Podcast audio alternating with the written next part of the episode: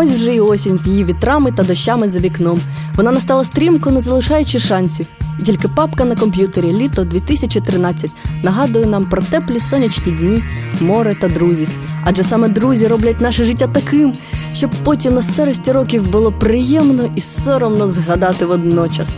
І з цього приводу ми зробимо невеличкий екскурс в класичну літературу та роздивимось книгу Троє в одному човні, як не рахувати собаки, написану англійським драматургом з дивним ім'ям Джером Кей Джером. Тож з вами лідблог КПІ та його ведуча Тетяна. Хто сказав, що відпочивати в своїй країні це доля злидерів? Дайте мені його, я кину в нього каменюкою.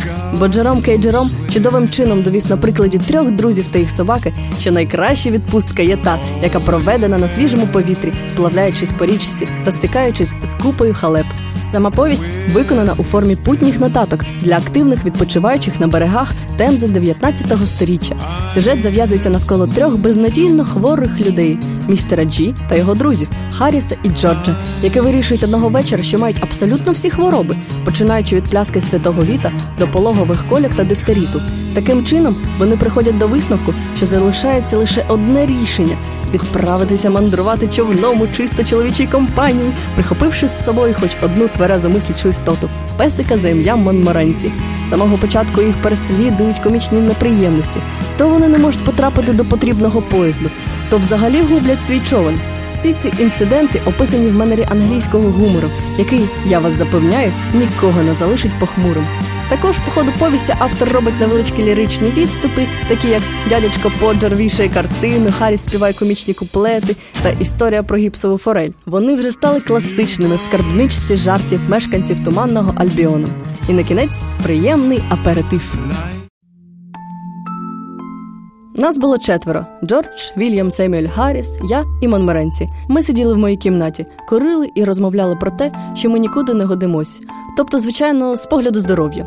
Усі ми почували себе кепсько, і це вже неабияк тривожило нас. А Гарріс сказав, що в нього якось дивно інколи паморочиться в голові, і він тоді сам не тямить, що робить.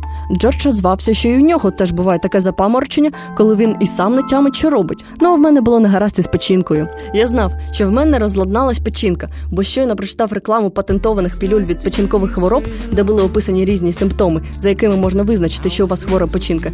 І всі ці симптоми я знайшов у себе.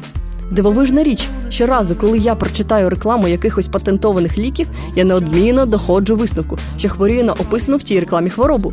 І то в найтяжчій формі. Всі перелічені там симптоми якнайточніше збігаються з тим, що відчуваю я. Ми просиділи з півгодини, описуючи один одному свої недуги. Я розповів Джорджеві і Вільяму Гаррісу, як я себе почуваю, коли встаю вранці. А Гарріс розповів нам, як він себе почуває, коли лягає спати. А Джордж став на підстилку перед каміном і влаштував нам цілу виставу дуже наочно і виразно показавши, як він себе почуває вночі. Джорджеві, бачите, тільки здається, ніби і він хворий. Насправді ж він здоровісінький. Потім у двері постукала місіс Попец і спитала, чи вже подавати нам вечерю. Ми сумно посміхнулися один до одного і відповіли, що, мабуть, спробуємо щось проковтнути. З вами на зв'язку був Лід блог КПІ, і давайте читати, бо ми того дійсно варті.